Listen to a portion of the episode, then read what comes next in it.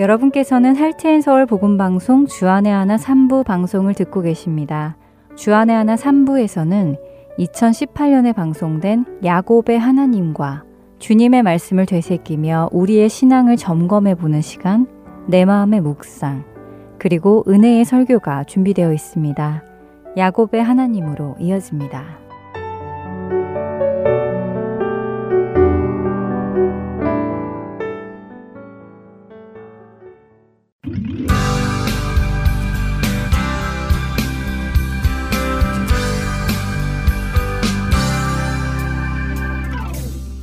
애청자 여러분 안녕하세요. 야곱의 하나님 진행의 민경훈입니다. 네, 여러분 안녕하세요. 강승규입니다. 네, 야곱이 결혼을 했습니다. 네, 결혼을 했죠. 그런데 행복해하고 축복받아야 할 결혼이 속임수로 인해 화가 났고 또 다른 결혼이 일어나고 복잡하게 되었어요. 예, 아주 복잡하게 되었죠. 어, 머리가 좋고 계산에 빠른 세상 사람들의 한 가운데에 들어간 야곱이 크게 당합니다. 눈이 어두운 아버지에게 자신이 큰 아들인 것처럼 속여서 축복을 받은 야곱은 밤이 어두운 결혼 첫날 밤을 둘째 딸인 것처럼 속이고 들어온 큰 딸 레아와 결혼을 하게 되지요. 아이러니하기도 하고요. 또 시몬대로 거두는 모습도 보게 됩니다. 네, 이렇게 라헬인 줄 알고 레아와 결혼한 야곱이 화가 나서 장인이며 외삼촌인 라반에게 따지자 우리 동네에서는 동생이 먼저 시집가지 않는다는 말도 안 되는 핑계를 대며 야곱에게 7년을 더 일할 것을 요구했지요. 예, 그렇습니다. 야곱은 자신이 사랑하는 라헬을 얻기 위해 원치 않는 7년이라는 시간을 더 일하게 되었습니다. 어, 그의 첫 번 7년과 나중의 7년은 전혀 다른 7년이 되지요. 그러게요. 첫 번 7년은 사랑하는 라헬을 얻을 기쁨으로 인해 7년을 며칠같이 여겼는데 이번 7년은 정말 지겨웠을 것 같아요. 네, 아마 며칠이 7년처럼 느껴졌을 겁니다. 네. 네. 아, 우리도 같은 세월을 보내도요, 분명 주 안에서 목적을 가지고 살아간다면 기쁘게 그 세월을 보낼 수 있을 것입니다. 아, 오늘은 이제 그 다음 이야기인 창세기 29장 31절에서 35절의 내용 이것만 간단히 나누고 마치도록 하죠. 먼저 31절부터 35절까지 한 절씩 교대로 읽어보겠습니다. 여호와께서 레아가 사랑받지 못함을 보시고 그의 태를 여셨으나 라헬은 자녀가 없었더라. 레아가 임신하여 아들을 낳고 그 이름을 루벤이라 하여 이르되 여호와께서 나의 괴로움을 돌보셨으니 이제는 내 남편이 나를 사랑하리로다 하였더라.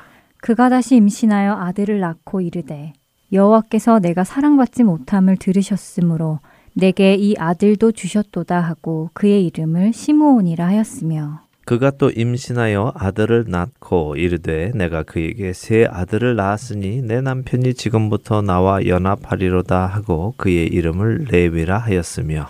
그가 또 임신하여 아들을 낳고 이르되 내가 이제는 여호와를 찬송하리로다 하고 이로 말미암아 그가 그의 이름을 유다라 하였고 그의 출산이 멈추었더라. 네, 자 오늘 나눌 내용은요. 제가 찬양 집회를 인도할 때 꼭 나누는 이야기이기도 하고요. 또 현재 주안의 하나 사부에서 재방송 중인 성경적 찬양이라는 프로그램에서도 간단하게 남아 나누었던 내용입니다. 아마 들으신 분들은 기억하고 계실 텐데요. 유다라는 레아의 네 번째 아들이 가지고 있는 이름과 찬송의 관계에 대한 설명이었습니다. 그런데 야곱의 하나님 이 프로그램의 이름은 야곱의 하나님이지만요. 사실 창세기를 한 줄씩 보며 해석해 나가는 강의 시간이거든요. 그렇기 때문에 조금 더 깊이 살펴보도록 하겠습니다. 자, 31절에 하나님께서 레아가 사랑받지 못함을 보셨다고 하시지요. 사랑받지 못했다라는 이 표현을 읽으셨을 때 어떤 느낌이 드시나요? 야곱이 정말 라헬만 사랑했구나. 레아에게는 눈길도 주지 않았구나 하는 느낌이 듭니다. 예, 그렇죠. 사랑받지 못했다. 이렇게 읽으면 야곱의 관심을 전혀 받지 못했다. 이렇게 느껴집니다. 네. 그런데 영어 킹 제임스 성경을 읽어 보면요. 이 부분을 이렇게 번역했습니다. The Lord saw that Leah was hated. 그러니까 여호와께서 레아가 미움 받는 것을 보셨다 이렇게 번역이 돼 있죠. 어, 미움 받았다고요? 네. 어, 그럼 사랑받지 못한 것보다 훨씬 더 나쁜데요. 사랑받지 못한 것은 라헬과 비교해서 관심을 받지 못한 것이라고 생각할 수 있겠지만 미움을 받았다는 것은 관심을 못 받은 것이 아니라 아주 싫어했다는 것이잖아요. 네. 야곱이 좀 너무하네요. 그렇습니다. 그런데 또 그렇게 너무 속단하실 것은 없고요. 어, 제가 지금부터 드리는 설명을 한번 잘 들어보시기 바랍니다. 지금 31절에 레아가 사랑받지 못했다라고 할 때 킹 제임스의 was hated로 번역된 이 히브리어는요. 사네라는 단어입니다. 이 단어는 증오하다, 미워하다 하는 의미를 가지고 있죠. 그러니까 영어 킹 제임스 성경이 제대로 번역을 한 것입니다. 그래서 이 사네라는 단어를 놓고 야곱과 레아의 관계를 이해하는 것이 크게 두 가지로 나뉘는데요. 첫째는 문자 그대로 야곱이 레아를 미워했다라고 이해하는 것입니다. 아, 그리고 또 하나는 어, 떤 해석이냐 하면요. 이 사내라는 단어가 꼭 감정을 표현하는 것만은 아니라는 해석입니다. 어, 그러니까 사내라는 단어는 선택에 관한 말이기도 하다 하는 해석이죠. 어, 선택에 관한 말이라고요? 어, 조금 이해하기 어려운데 그게 무슨 의미인가요? 네, 설명을 드릴게요. 어, 사내라는 이 단어가 사랑과 미움이라는 감정을 비교할 때 사용이 되면요. 그 의미가 선택을 의미한다는 것인데요. 다시 말씀을 드릴게요. 이 사내라는 단어를 단순히 누구 하나를 놓고 사용하면 그 사람을 미워했다 혹은 그 사람을 증오했다라고 이해하면 되는데요. 누구는 사랑했고 누구는 미워했다라는 표현으로 쓰일 때는 증오했다라고 이해하기보다는 한 명은 선택했고 다른 한 명은 선택하지 않았다. 혹은 한 명은 선택받지 못했다라고 이해한다는 것이죠. 자, 이것이 히브리 문화 속에서 이해되는 문법인데요. 그러니까 지금 이 구절을 창세기 29장 안에서 보면 야곱이 라헬은 사랑을 했고 레아는 미워한 것이라고 비교가 되는 것이니까요. 야곱이 라헬은 선택을 했고 레아는 선택하지 않았다라는 개념으로 이해할 수 있다는 것이죠. 그런데 왜 이것을 이렇게 시간을 들여서 설명을 드리느냐 하면요. 이 개념을 이해하면 성경의 여러 곳이 이해가 되기 때문입니다. 먼저는 말라기 1장에 보면요. 하나님께서 이런 말씀하십니다. 내가 야곱을 사랑했고 에서는 미워했다라고 말씀입니다. 아, 네, 기억합니다. 솔직히 저는 이 말씀이 어, 뭐랄까요? 음, 동의가 잘 안 된다고나 음. 할까요? 아니면 이해가 안 된다고나 할까요? 그러니까 솔직히 하나님께서 야곱과 에서가 리브가의 뱃속에 있을 때 이미 하나님은 결정을 하신 것이잖아요. 네. 야곱은 사랑하시고 에서는 미워하셨다고요. 그렇습니다. 그게 좀 이해가 안 되더라고요. 하나님께서 아직 아무 짓도 안 한 에서를 태어나기도 전부터 미워하신다는 것이요. 예, 저도 그랬습니다. 그래서 모든 것을 다 아시는 하나님이시니까 나중에 에서가 하나님의 뜻에 관심 없이 자기 마음대로 살 것을 아시니까 처음부터 미워하셨겠지 하고 이해를 하고 넘어갔었는데요. 성경의 그 미워하다라는 단어 사내의 사용법을 보니까요. 하나님의 뜻이 이해가 되더라고요. 그러니까 미워하다라는 이 단어를 선택의 비교로 보면 되는 것입니다. 이렇게 이해하면 되는 것이죠. 하나님이 야곱과 에서 중에 야곱을 택하셨다. 이렇게만 보시면 되는 겁니다. 로마서 9장에 가면요. 바울이 이 설명을 잘 해주십니다. 로마서 9장 10절에서 13절을 읽어 드릴게요. 잘 들어보세요. 그뿐 아니라 또한 리브가가 우리 조상 이삭 한 사람으로 말미암아 임신하였는데 그 자식들이 아직 나지도 아니하고 무슨 선이나 악을 행하지 아니한 때에 택하심을 따라 되는 하나님의 뜻이 행위로 말미암지 않고 오직 부르시는 이로 말미암아 서게 하려 하사 리브가에게 이르시되 큰 자가 어린 자를 섬기리라 하셨나니 기록된 바 내가 야곱은 사랑하고 에서는 미워하였다 하심과 같으니라. 아, 그렇네요. 사도 바울이 잘 설명해 주셨네요. 아직 나지도 아니하고 무슨 선이나 악을 행하지 아니한 때에 택하심을 따라 되었다고요. 그렇죠. 자, 미워하는 것에 대한 성경적인 접근이 선택이라고 생각을 하시며 제가 드리는 다음 이야기도 한번 들어보세요. 예수님은 누가복음 14장 26절에 우리에게 받아들이기 아주 어려운 말씀을 하십니다. 이렇게 말씀하시죠. 무릇 내게 오는 자가 자기 부모와 처자와 형제와 자매와 더욱이 자기 목숨까지 미워하지 아니하면 능히 내 제자가 되지 못한다라고 하십니다. 아, 맞아요. 부모님과 처자와 형제 자매까지 미워해야 한다는 말씀이 받아들이기가 정말 쉽지 않죠. 네. 어, 그런데 오늘 말씀하신 것처럼 그것을 선택의 말씀으로 이해하면 된다는 것이군요. 네. 부모님과 처자와 형제 자매를 선택하느냐, 아니면 예수님을 선택하느냐 이렇게요. 맞습니다. 바로 그거죠. 무엇을 선택하는 것은 그것을 사랑하기 때문에 선택하는 것입니다. 내가 이것을 더 좋아하기 때문에 더 사랑하기 때문에 선택하는 것이죠. 그러면 선택받지 못하는 대상은 상대적으로 미워하는 것이 되는 것이죠. 실제로 미워하지는 않는다 하더라도 말입니다. 개념적으로는 그렇게 이해가 되는 것이죠. 그러니까 예수님과 자기 식구를 놓고 자기 식구를 선택하는 사람은 예수님의 제자가 될 수 없다는 말씀입니다. 하나님은 에서와 야곱을 놓고 구원의 라인을 야곱으로 택하셨다는 말씀이고요. 야곱은 라헬과 레아 중 라헬을 자신의 참된 아내로 선택했다는 의미로 이해하면 되는군요. 그렇습니다. 그렇게 이해하시면 되겠습니다. 물론 야곱이 레아를 증오했다라고 이해할 수도 있습니다. 레아 때문에 7년을 더 종살이를 해야 했기 때문이죠. 그러나 성경 안에서 사내라는 이 단어가 그런 개념을 가지고 있다는 것을 볼때 어, 우리가 풍성히 성경을 더 이해할 수 있게 됩니다. 왜냐하면요, 야곱은 라헬을 선택하고 레아를 선택하지 않았지만요, 하나님은 오히려 레아를 선택해 주시기 때문입니다. 자, 하나님께서 레아가 선택받지 못함을 보시고 그녀의 태를 열어 주셨고, 라헬은 열어주지 않으시니까 하나님은 레아를 선택하신 것이죠. 물론 나중에 라헬의 태도 열어주시지만요. 그러나 하나님이 야곱의 아내로 인정한 사람은 레아입니다. 왜냐하면 나중에 우리가 보겠지만요. 야곱과 레아가 나란히 조상들의 묘에 묻히게 되는데요. 아브라함과 사라, 이삭과 리브가 그리고 야곱과 레아가 함께 묻힙니다. 라헬은 길에서 죽어서 길에 묻히죠. 그래서 미워하다라는 이 단어를 선택이라는 개념으로 보는 것이 성경 전체를 관통하는 데 좋다는 말씀을 드리는 것입니다. 자, 어쨌든 하나님께서 그런 레아를 택하셔서 그녀에게 임신을 허락해 주십니다. 첫 아들을 낳았는데요. 이름이 뭐라고요? 루벤이라고 졌네요. 예, 그렇습니다. 루는 보다, 보라 이런 말이고요. 벤은 아들입니다. 그러니까 보라, 아들이라 이런 의미도 되고요. 또 하나님께서 그녀가 사랑받지 못한 것을 보시고 아들을 주셨다 하는 의미도 담고 있습니다. 이렇게 아들을 낳고 나니까 레아가 생각을 하지요. 자, 하나님께서 나의 괴로움을 돌보셨다. 이제 내 남편이 나를 사랑할 것이다. 나를 선택할 것이다. 라고 하는 것입니다.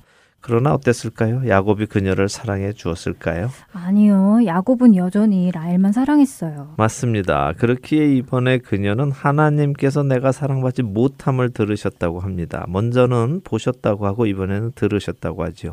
그러면서 그 아들을 시므온 듣다라는 의미를 담아서 짓습니다. 네, 그런데요. 좀 특이하네요. 보통 자녀를 낳으면 아버지가 이름을 짓는 것 아닌가요? 음. 그런데 이 집은 레아가 다 짓네요. 예, 그러게 말입니다. 야곱이 의무적으로 남편의 할 일만 해서 임신만 시켜놓고 자녀들에게는 관심이 없었던 것 같습니다. 음. 훗날에도 그의 그런 모습은 계속해서 나오죠. 이게 이 집안의 아픔의 시작이기도 합니다. 34절에 또 임신을 하고 이제는 정말 남편이 나와 연합할 것이다. 이제 정말 나를 선택해서 함께 해줄 것이다. 라는 소망을 담아서 레위, 연합하다라는 이름을 지어 주었습니다. 자, 여기서 다시 한번 생각해 보죠. 야곱이 문자 그대로 레아를 미워했다면요. 이렇게 지속적으로 부부 관계를 했을까요? 조금 앞뒤가 안 맞죠. 음. 미워했다면 이렇게 아들이 계속해서 나오도록 부부 관계를 갖지는 않았을 것입니다. 더군다나 사랑하는 어여쁜 라헬이 있는데 말입니다. 자, 그래서 다시 한번 사내라는 이 단어가 선택이라는 의미로 이해되어져야 한다는 말씀을 드립니다. 이제 네 번째 임신인 35절입니다. 이 부분은 제가 여러 번 설명을 드려서 잘 아실 것 같은데요. 네, 많이 듣고 공부해서 알고 있습니다. 계속해서 남편과의 연합, 그러니까 남편의 선택을 기다리며 남편에게 기대를 품고 살아오던 레아가 남편은 자기를 선택해주지 않았지만 지난 시간 동안 자신의 괴로움을 보고 들으셨던 자기와 함께 하신 분이 있었다는 것을 깨달은 것이지요. 그분이 바로 하나님이심을 깨닫고 이제는 남편에게 소망 두는 것이 아니라 이제는 하나님께 소망을 두고 나와 함께 하신 그 하나님을 찬송하겠다며 두 손 들고 나아가는 장면이지요. 네, 맞습니다. 바로 그 장면입니다. 그래서 유다라는 이름의 원어가 야다, 두 손을 뻗고 찬양하다 하는 의미를 담은 단어에서 온 것입니다. 어, 바로 이 유다를 통해 예수님의 그림자인 다윗 왕이 오고요. 예수님이 오시지요.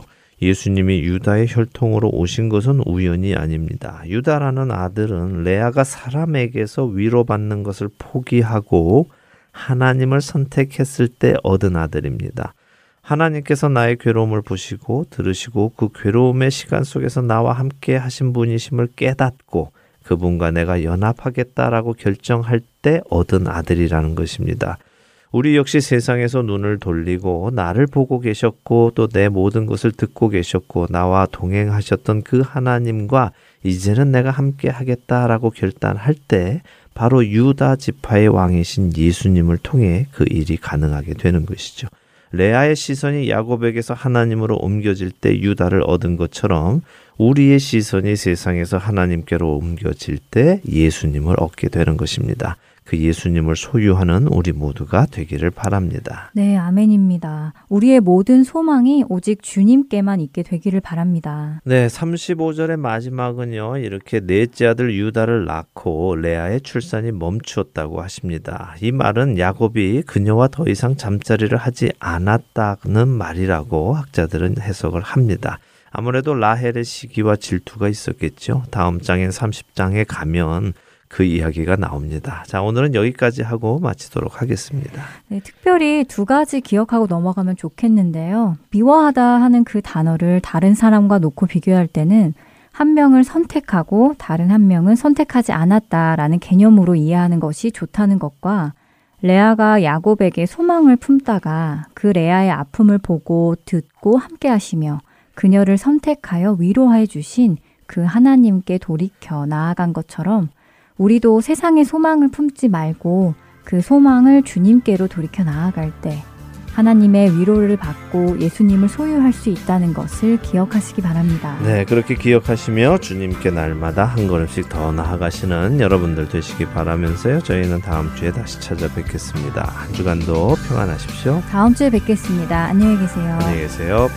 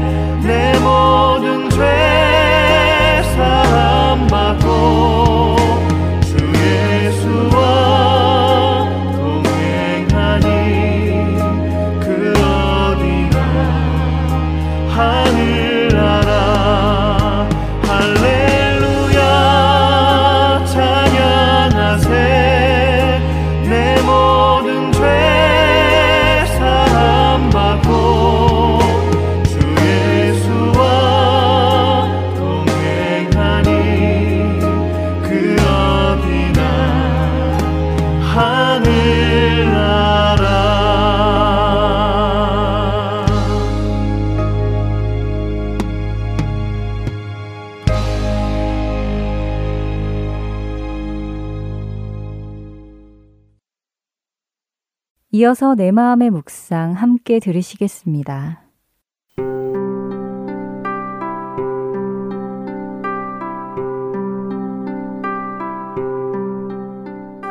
달가운 일은 아니지만 잠시 우리 앞에 골치 아픈 문제가 발생했다고 가정해 보죠. 작게는 마음이 살짝 상한 단계로부터 재정이나 건강에 적신호가 온 큰 문제에 이르기까지 살다 보면 찾아오는 문제 앞에 한없이 당황할 때가 있게 마련입니다. 이렇게 문제가 발생했을 때 여러분이 하는 가장 첫 번째 일은 무엇입니까? 먼저 골똘히 생각을 해보겠죠? 해결점을 찾아야 하니까요. 그리고 나서 전화를 드십니까? 아니면 골방을 찾아 들어가십니까? 대부분의 사람들은 능력의 하나님에게 달려가기보다는 다른 사람들의 의견을 찾는 데 분주합니다. 그 이유가 무엇일까요? 저는 대부분 우리의 하나님을 잘 알지 못하기 때문이라고 생각합니다. 왜 많은 사람들이 어려움이나 시험 속에서 좌절합니까? 왜 그들은 주저앉아 버리죠? 왜 그들은 두려움에 대항하여 공격적 저항을 하지 않을까요? 성경 말씀을 인용해서 그 이유를 한번 설명해 볼까 합니다. 어떤 사람은 병거, 어떤 사람은 말을 의지하나 우리는 여호와 우리 하나님의 이름을 자랑하리로다. 라는 시편 20편 7절의 말씀처럼 우리는 눈에 보이는 병거와 말을 의지하기가 더 쉽기 때문에 하나님의 이름을 자랑하지도 의지도 하지 않기 때문이라고 생각합니다. 구약 시절의 병거와 말은 전쟁 중에 수에 많고 적음으로 세력과 힘을 표상하는 것들인과 동시에 보호를 뜻했습니다. 오늘날 우리들의 병거와 말은 우리가 눈으로 볼 수 있는 도움, 탈출, 또는 다른 분야, 모양, 형식으로부터 오는 방어를 의미하겠죠. 이런 것들이 우리의 문제들을 이길 수 있는 진정한 도움이 될 수 있을까요? 아닙니다. 싸울 날을 위하여 마병을 예비하거니와 이김은 여호와께 있느니라. 잠언 21장 31절의 말씀처럼 보이는 것들, 사람의 것들은 결코 문제를 이길 수 있는 열쇠가 되지 못합니다. 전쟁의 성패는 오직 여호와께서만 가지고 계신 주권이기 때문입니다. 그럼 하나님의 이름을 자랑한다는 의미는 무엇일까요?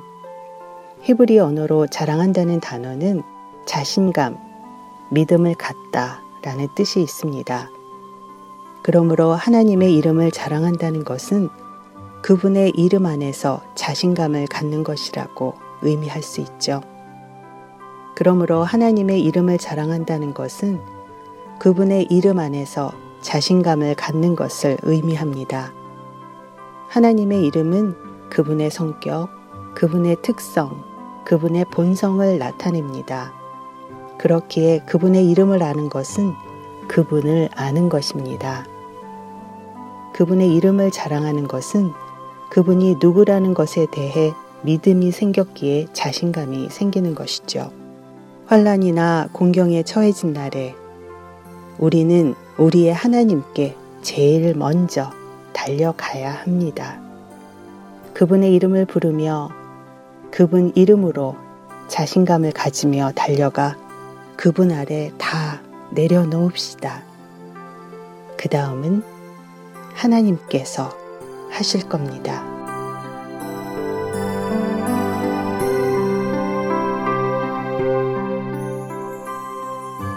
주님, 환란의 날에 주님을 부르고 의지하라고 하신 주님의 약속에 감사드립니다. 구해주시고 보호하시는 주의 약속을 감사합니다. 우리는 우리의 자신감과 믿음을 오로지 주께만 두고 주를 바라보며 평안을 찾으려 합니다. 모든 이김이 여호와께 있음을 믿으며 우리 주 예수 그리스도의 이름으로 기도합니다. 아멘.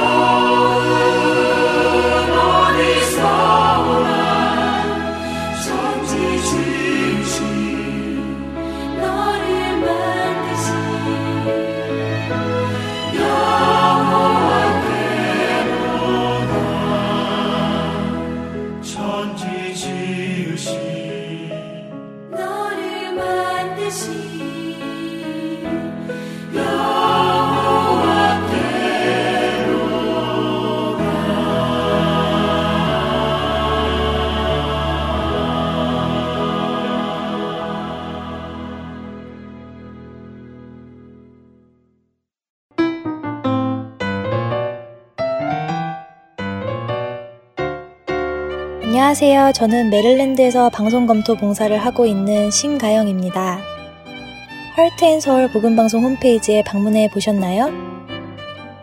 홈페이지 www.heartandseoul.org에 접속하시면 더 많은 방송을 들으실 수 있습니다. 그리고 영어 방송인 Children's 프로그램에서 방송되고 있는 Daily Devotional에 관한 자료들도 찾아보실 수 있습니다.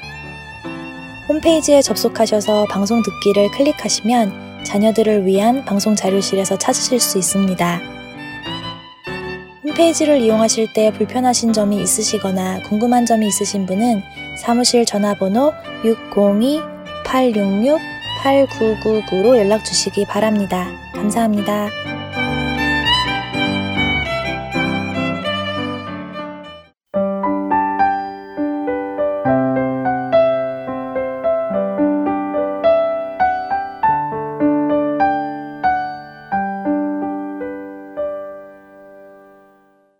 은혜의 설교 말씀으로 이어드립니다. 오늘은 서울 주님의 십자가 교회 서정곤 목사님께서 출애굽기 20장 1절에서 17절의 본문으로 십계명이라는 제목의 말씀 전해 주십니다. 은혜의 시간 되시길 바랍니다.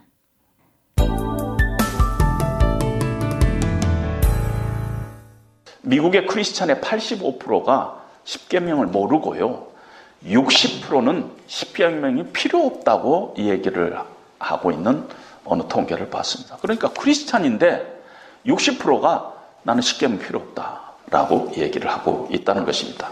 그러다 보니 세상 사람들이 십계명을 어, 적당히 이용해서 사용하고 있습니다. 인터넷에 보니까 어, 신혼부부 십계명, 새학기 초보 학부모를 위한 십계명, 성공적인 경영자 10개명, 억대 연봉 10개명, 연말 세금 정산 유의사항 10개명, 휴대폰 배터리 늘리는 10개명, 또 제 눈을 확 끄는 게 있었는데 나이트 부킹 성공 10개명, 그리고 1개명이 헤어스타일 잘 어울리시네요. 이것이 1개명이에요. 이렇게 세상 사람들이 적당히 이용하고 어떤 면에서 10계명을 조롱하고 있는 단계까지 가고 있는 것이 우리들의 지금 살고 있는 현실일 것입니다. 어, 신앙이 좋다는 사람들이 가끔 이렇게 얘기한 걸 듣습니다.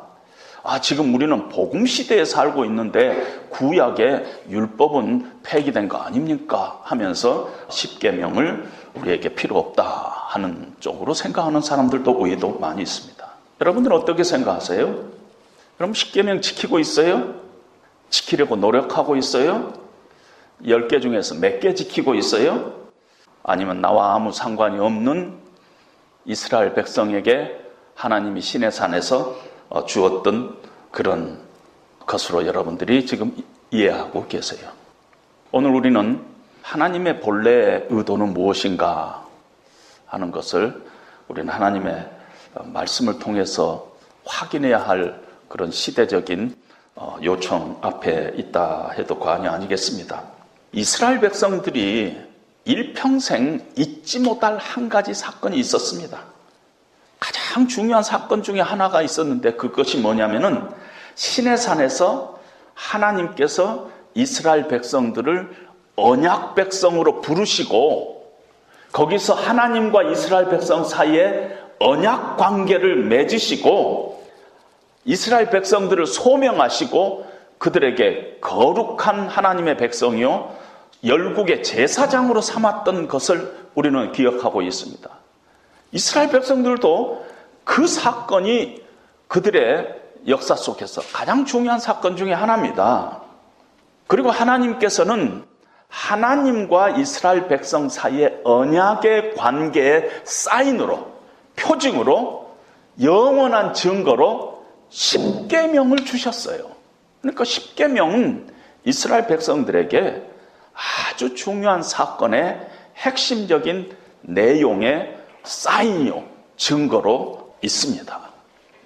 근데 우리가 이렇게 십계명을 볼 때 몇 가지 오해를 하고 있는데 첫 번째 오해는요. 이스라엘 백성들에게만 유효하지 오늘날에도 우리에게 십계명이 유효한가 하는 그런 어, 질문입니다.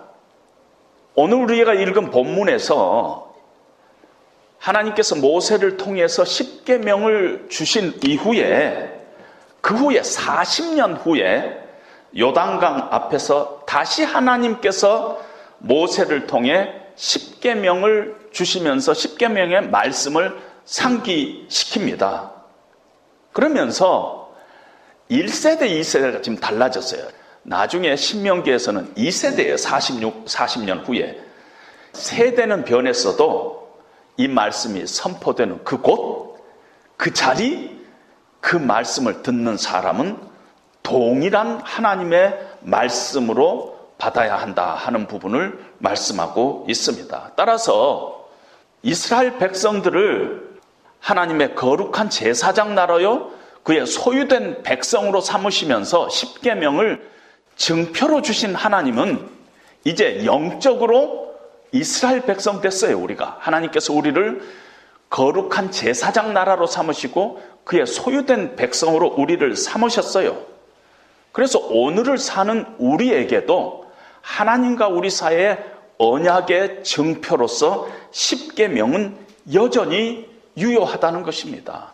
그러니까 이 십계명은 이스라엘 백성들에게 뿐만 아니라 오고 오는 세대에도 이 십계명은 하나님과 우리 사이에 언약의 영원한 증표로 남아 있는 것이지 우리에게는 지금 필요 없는 거가 되고 있는 것은 아니다 하는 것입니다. 두 번째 어떤 오해가 있느냐면요. 하나님의 율법의 대표적인 의미에서 십계명은 하나님의 백성이 되기 위한 조건으로 하나님께서 우리에게 제시한 것이 아니라는 것입니다. 이스라엘 백성들은 이미 애굽에서 출애굽했어요. 그래서 광야길을 걷다가 시내산 앞에서 하나님과 언약 관계를 맺으면서 하나님께서 이스라엘 백성들에게 십계명을 준 것입니다. 오늘 십계명을 주기 전에 하나님께서 2절에도 나는 너를 애굽 땅 종이 되었던 집에서 인도하여 낸 네 하나님 여호와니라. 너희는 나 위에 다른 신을 섬기지 마라. 이렇게 이미 하나님의 백성이 된 자에게 주고 있다는 것입니다. 따라서 십계명을 지키면은 구원을 받고 십계명을 지키지 못하면은 구원을 받지 못하고 그런 것이 아니라는 것입니다. 오히려 하나님의 언약 백성이 어떻게 살아야 하는가 하는 매뉴얼로 하나님께서 우리에게 주신 것이지 하나님의 백성이 되기 위한 어떤 퀄리피케이션으로 자격 요건으로 주는 것이 아니라는 것입니다. 어, 세 번째 어떤 오해라면 오해가 있느냐면요. 십계명은 우리가 어떻게 해야 된다, 하지 말아야 된다 하는 우리 인간들이 어떻게 행동해야 되는가 하는 것을 묘사하는 걸로 알고 있습니다. 그런데 이 십계명은 하나님은 어떤 분이신가?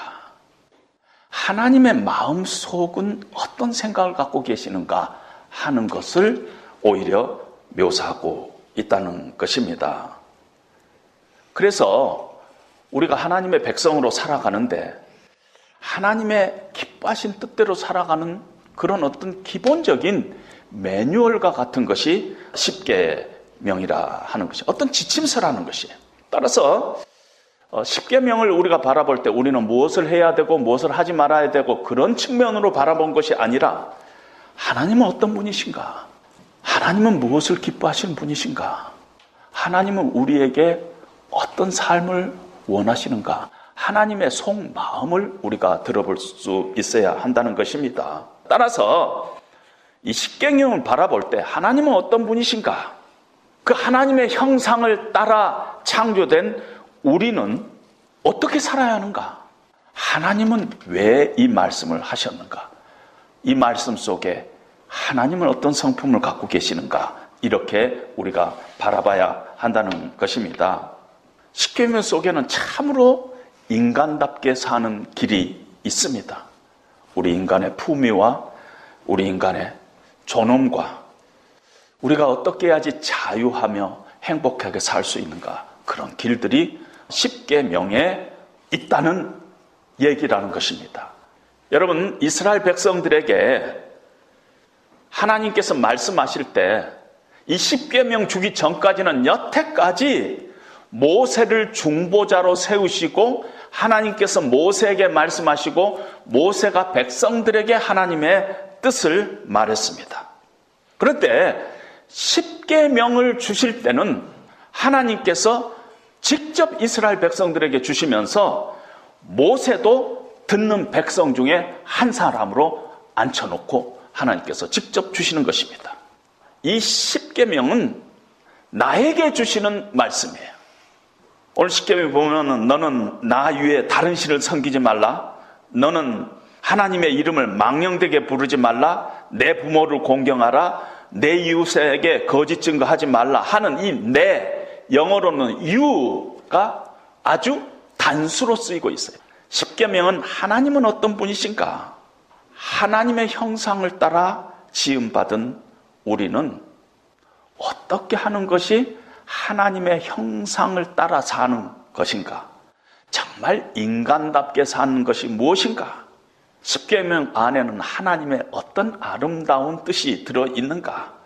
어, 그걸 우리가 생각하면은 내 마음에 들든 안 들든 내 마음에 자책이 있든 없든 십계명은 거룩하고 선하고 아름답다운 것입니다. 그 자체로서는 하나님께서 우리에게 향하신 하나님의 무궁한 사랑과 계획이 이 안에 있기 때문인 것입니다.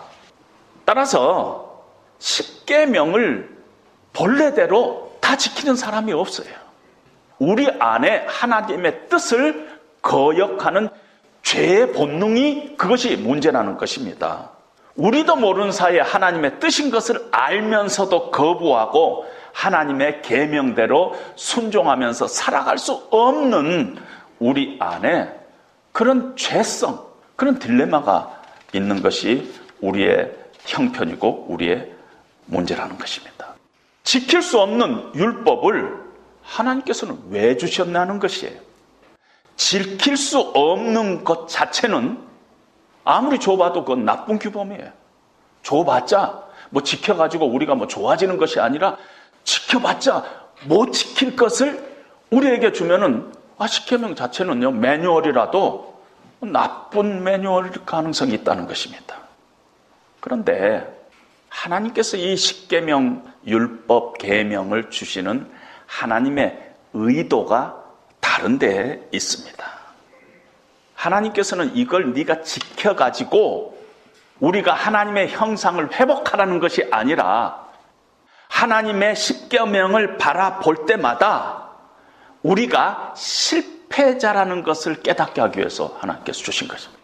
우리의 실패를 드러내기 위해서 하나님께서 주신 것입니다. 네가 지금 죄 가운데 있다. 네 심령이 병들어 있다. 네 마음 깊은 곳에 죄병이 걸려 있다 하는 것을 우리에게 가르쳐 주고 우리에게 우리의 실패, 우리가 지금 심각한 죄병에 걸려 있던 것을 알려주기 위한 그러기 위해서 하나님께서 이 율법을 우리에게 주셨다는 것입니다.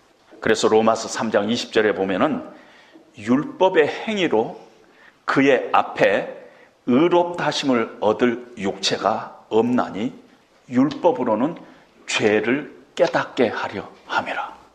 율법의 행위를 잘 지켜가지고 하나님 앞에 의롭담을 얻을 육체가 이 세상에는 없다는 것이에요. 모든 사람이 죄를 범하였으면 하나님의 영광에 이르지 못하다는 것이에요. 하나님 편에서 볼 때는 다 도토리 키재기라는 것이에요. 제가 목회를 오래 하면서 깨달은 것이 아, 열심히 지키려고 막 하는데 어느 틈엔가 그것이 의가 되어서 아 교만해지는 것을 한두 번 본 게 아니에요. 참 이상. 인간 중에서는 나는 다 지켰습니다. 할 사람이 하나도 없다는 것입니다.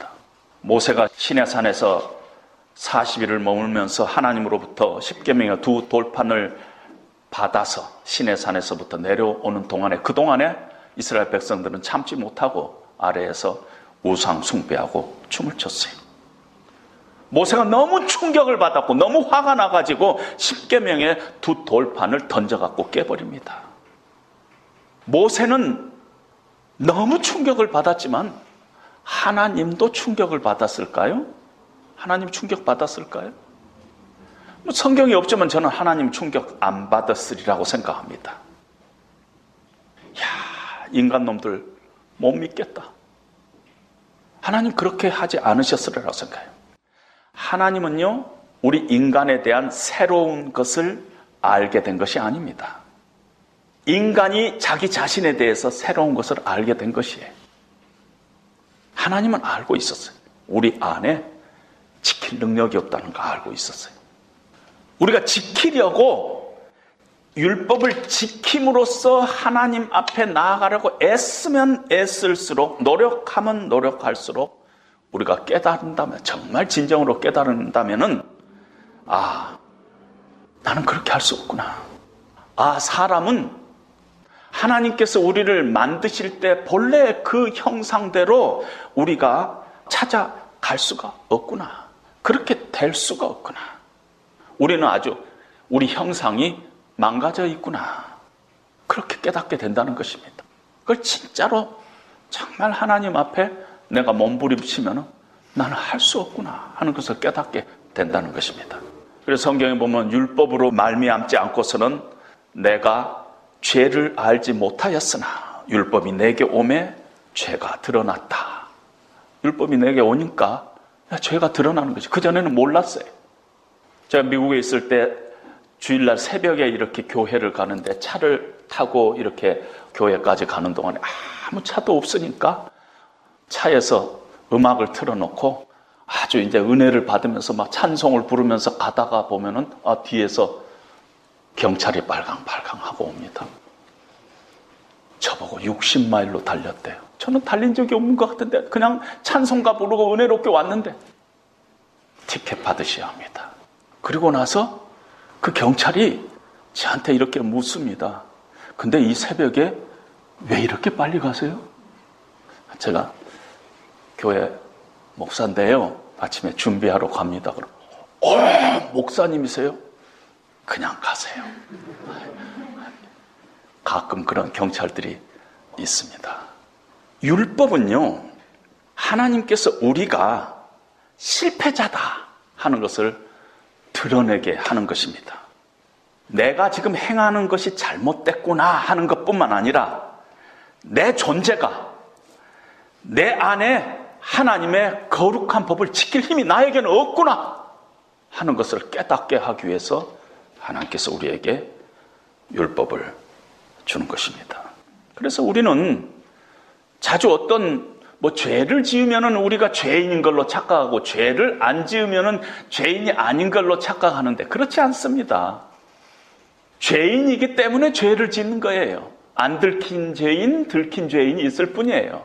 아, 나는 안 들켜가지고 나는 한 번도 감옥에 간 적 없고 뭐 그래서 나는 뭐 선하게 살았다. 그렇게 주장할 사람이 있어요?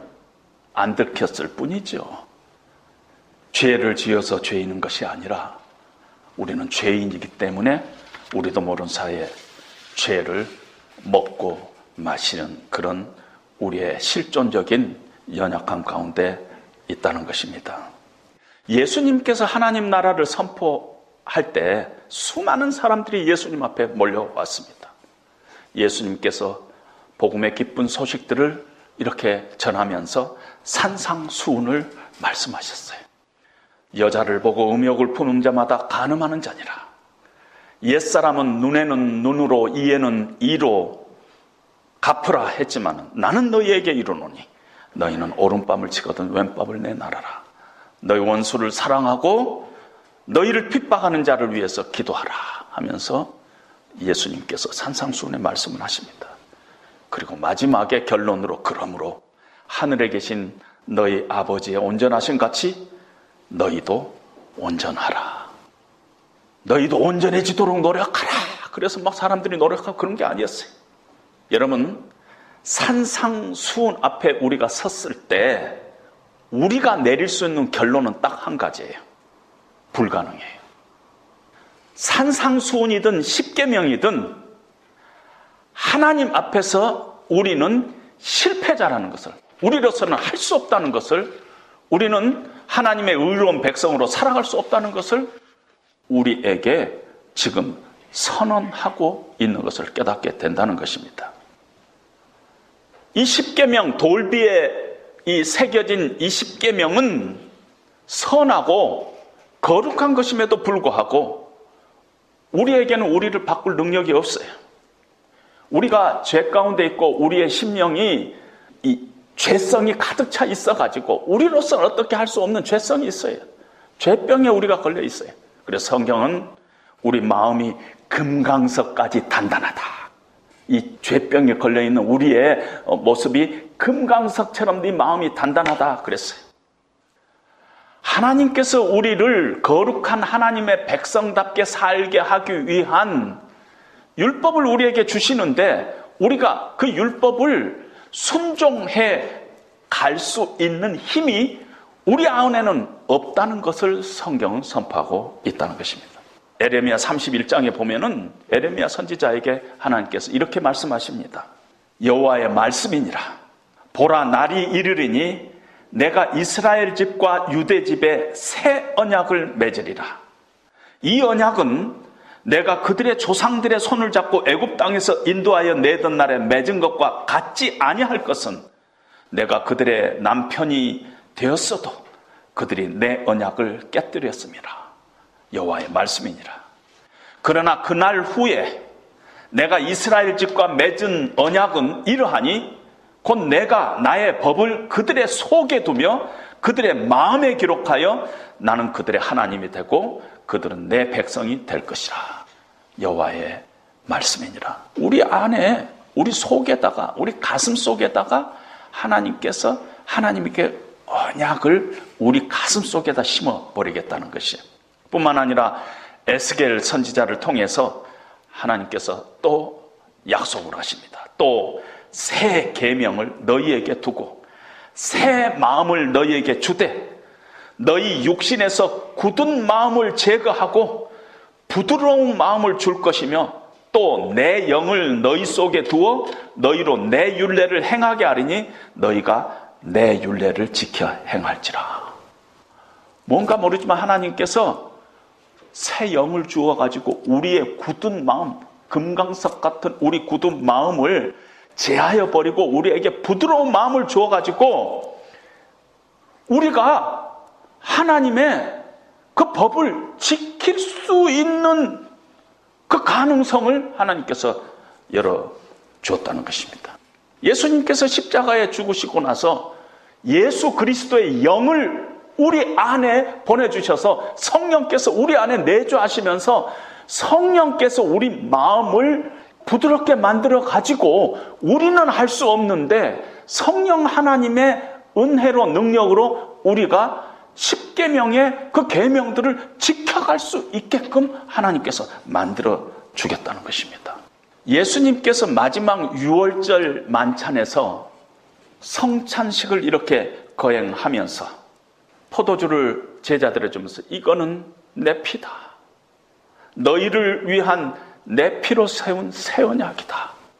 예수님께서 십자가의 보혈의 그 은혜가 우리의 새 언약이라는 것입니다. 이것이 새 언약의 피라는 것입니다.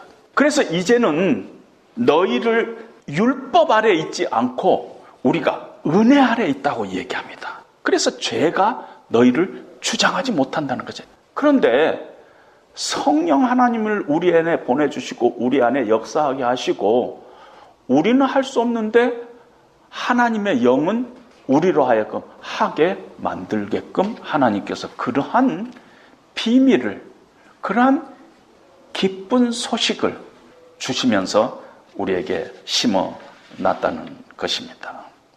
우리가 구원받을 때 성령께서 우리의 심령 가운데 내주하시고 인치십니다.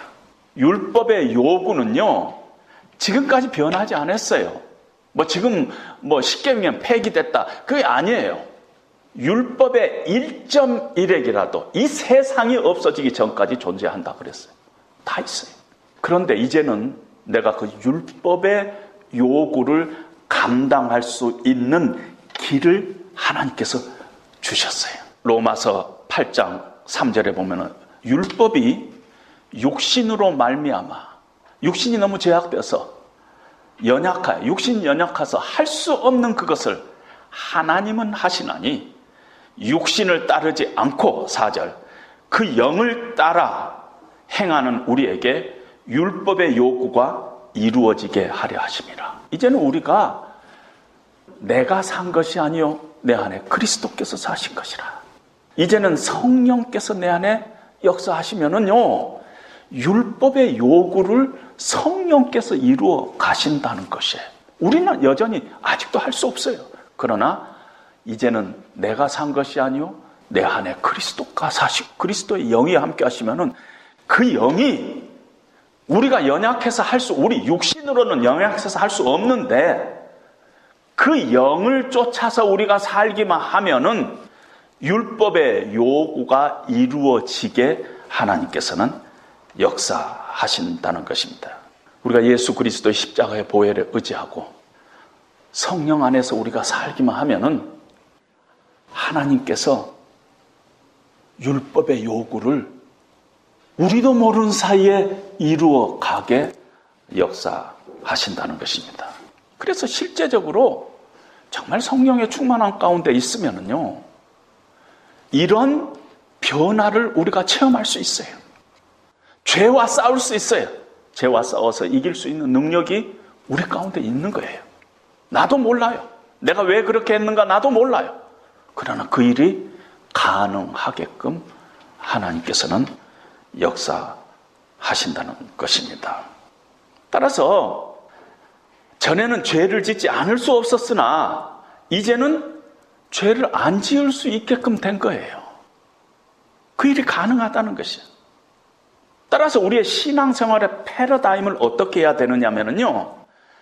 늘 뭘 하지 말아야 되겠다, 하지 말아야 되겠다, 난 뭘, 뭐 열매 맺고 살아야 되겠다. 이렇게, 이런 식으로 패러다임을 잡지 말고, 내가 늘 그리스도의 은혜에 붙어 있으려고 하면 돼요. 나는 포도나무요, 너희는 가지라. 가지가 나무에 붙어 있으면 많은 열매를 맺는다 그랬어요. 우리가 그리스도 안에 자꾸 있어야 돼요. 그리스도 안에 붙어 있으려는 노력. 그것이 우리에게는 노력으로 필요하다는 거죠. 하나님의 은혜 가운데 우리가 있고 믿음으로 생각하고 믿음으로 행동하려는 그런 마음들을 갖고 있으면 나도 모르게 그 다음에 행동으로 옮겨진다는 거죠. 은혜는 바짝 말랐는데, 아, 이거 지켜야 되는데, 이건 말아야 되는데. 이러고 절대 그것이 우리 안에 능력으로 작용하지 않는다는 것입니다. 그래서 우리의 영적인 어떤 성장의 척도가 어떻게 우리가 그 척도를 재야 되느냐 하면은 내가 뭐 훈련을 몇 년간 받았다든가 뭐 성경 암송을 뭐 몇백 구절을 한다든가 그것으로 우리 우리가 자주 이렇게 측정을 하는데 그것이 아니에요. 오늘 나의 인격 속에 그리스도의 성품이 얼마나 우리가 더 그리스도를 닮아가고 있느냐. 그리스도가 나를 얼마나 주장하고 있느냐.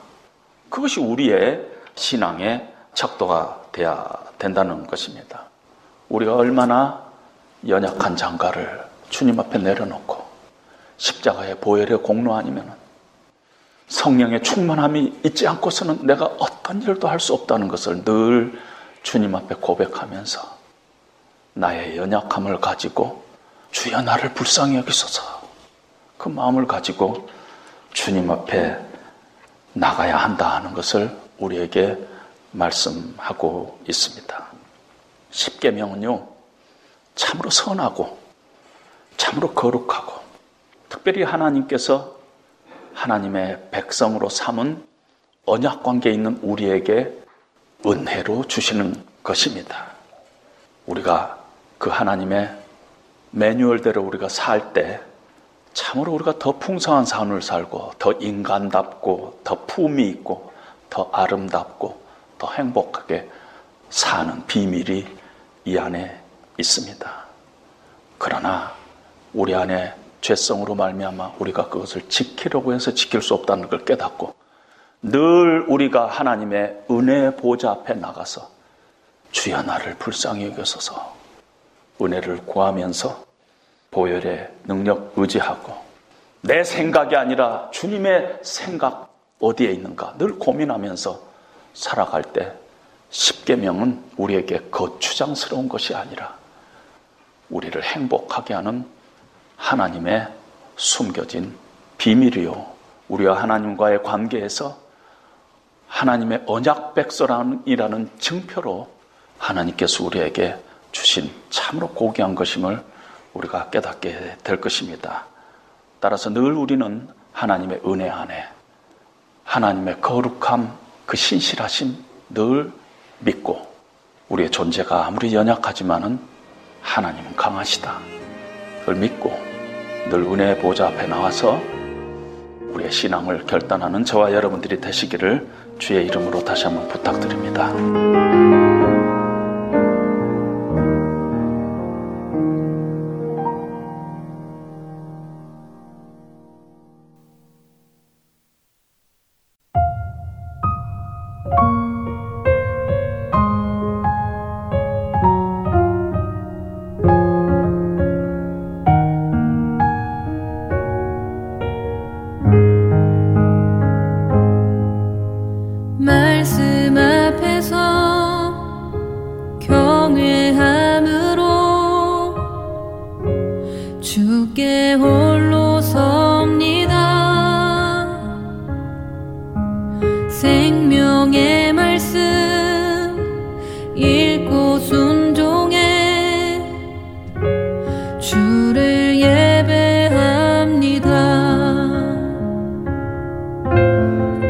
기록된 말씀 힘이 있어서 진리로 우리 거룩해 하며 거룩한 말씀 세세 영원히 복음이 되어 말씀하시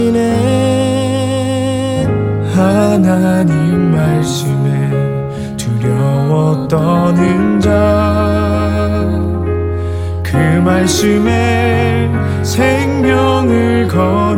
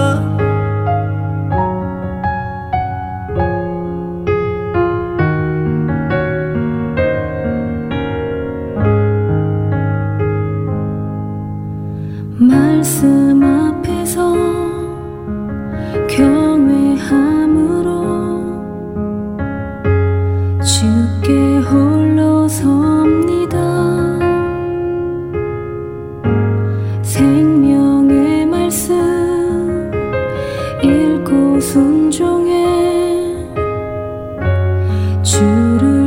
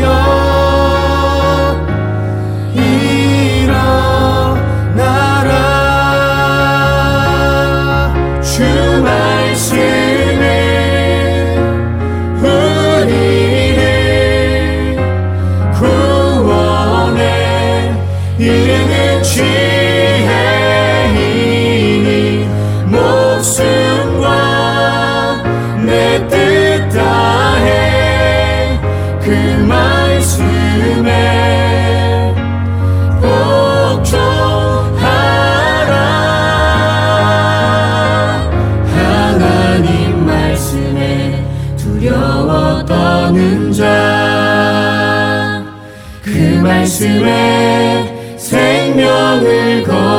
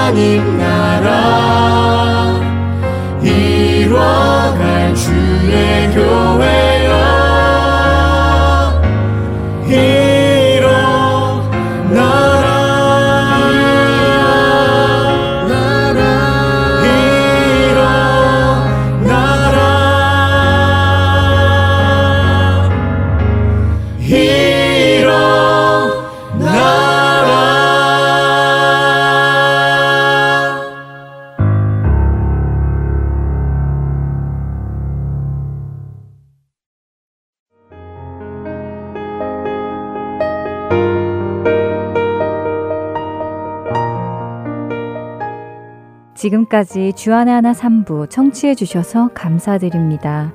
다른 방송들을 더 듣고 싶으신 분들은 홈페이지 www.할테인서울.org에서 특별 방송을 클릭하시면 들으실 수 있습니다.